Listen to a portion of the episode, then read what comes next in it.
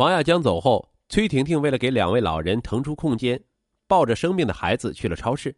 没想到孩子一进超市就睡着了，她只好回家。可公公的车子还停在楼下，她只好坐在楼下等。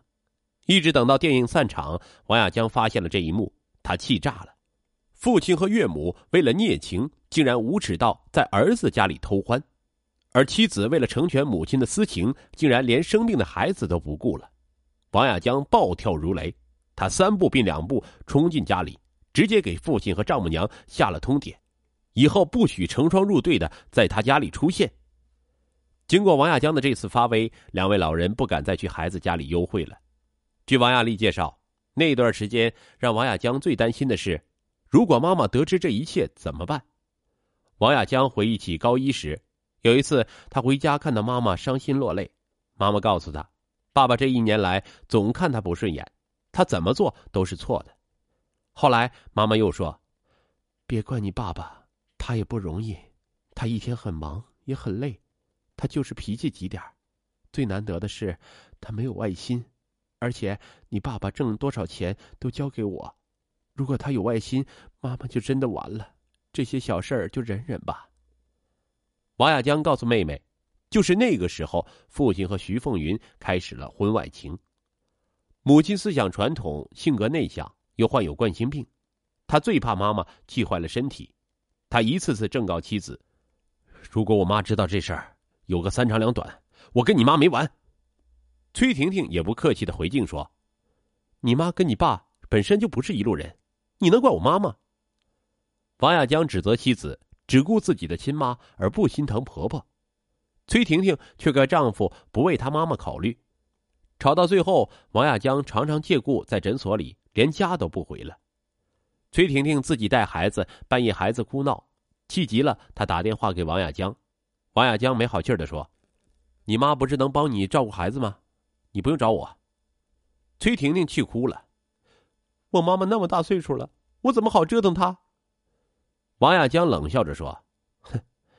你妈妈和正常老人不一样，她有的是精力，你不给她安排点事做，她腾出时间又该节外生枝了。两个人说话都含沙射影，后来崔婷婷干脆不给王亚江打电话了，两个人的关系急剧恶化。二零一四年元旦，镇上的一名离异妇女何小玉去找王海涛拔牙，王海涛正忙，就让王亚江接待。何小玉三十五岁，名声很不好。因为作风问题，老公和她离异，她破罐子破摔，和很多男人纠缠不清。见王亚江肥胖的样子，何小玉就开玩笑去摸他的大肚子，王亚江吓得直躲闪，惹得诊所的人都大笑不止。何小玉走后，王海涛告诉儿子：“这个女人到处招蜂引蝶，以后少和她接触。”王亚江瞪了父亲两眼，没有吭声。第二天，何小玉又来到诊所复诊。这次王亚江就当着父亲和丈母娘的面，故意和何小玉打情骂俏。徐凤云和王海涛两人都挂不住了。王海涛哆嗦着指着儿子说：“王家的脸要被你丢尽了。”徐凤云心疼女儿，她哭着说：“婷婷一心一意的过日子，她如果知道了你和这么个女人纠缠不清，会气死。”王亚江冷笑着说：“哼，你们有资格来说教我吗？”现在知道要脸面了，先把自己的屁股擦干净再说。两位长辈这才知道事态的严重性，忙收敛了一些日子。果然，王亚江也跟何小玉断绝了来往，每天按时回家。崔婷婷为了转移妈妈的心情，给徐凤云报了旅行团去新马泰旅游。无奈，徐凤云对王海涛感情已经很深，在泰国旅游时，有一天晚上竟失声痛哭，把导游吓得不轻。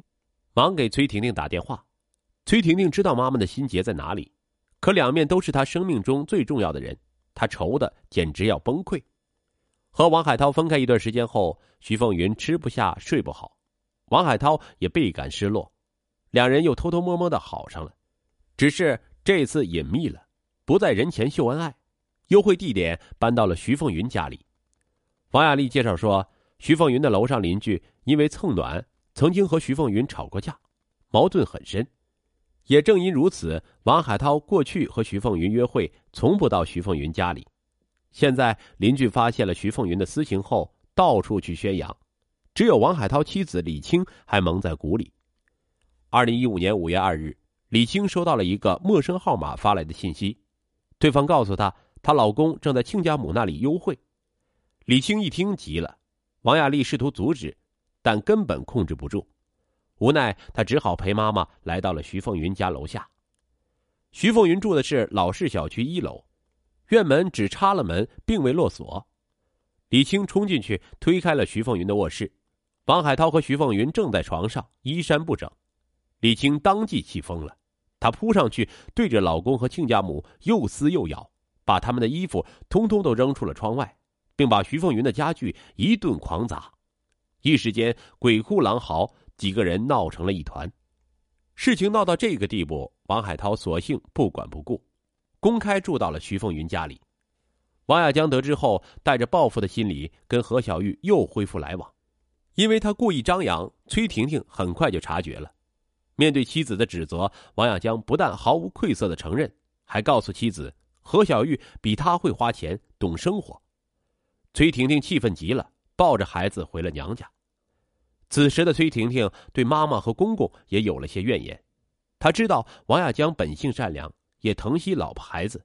如果没有老人的感情纠葛，小夫妻俩不可能到今天的这样。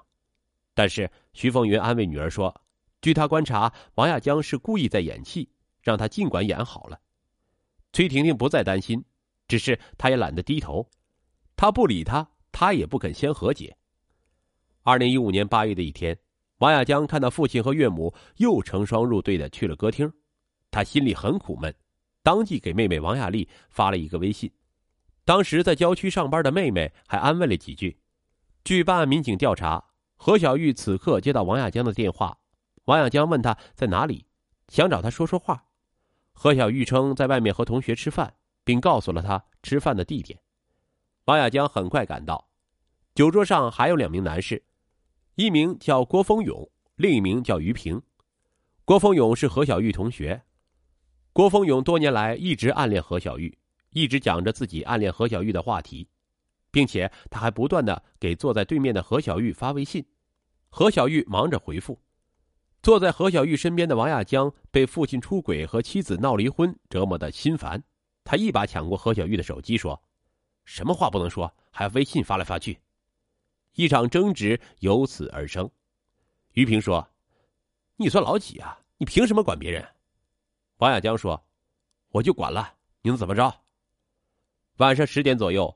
酒局散伙，郭峰勇载着于平离开后，于平欲报复王亚江，又返回现场，拎着两只啤酒瓶子向王亚江头上砸去，被王亚江躲过。王亚江抄起板凳，把于平打趴在地。于平在旁边摸到了一把老板用来切西瓜的水果刀，朝着王亚江腹部猛刺一刀，鲜血瞬间喷涌。于平和郭峰勇慌忙逃离现场。第二天上午，王亚江因抢救无效死亡。下午，郭峰勇和于平在一家快捷旅馆被警方抓获。案发后，崔婷婷抱着不满周岁的女儿，哭得死去活来。王海涛自知罪责深重，一夜之间白了头发。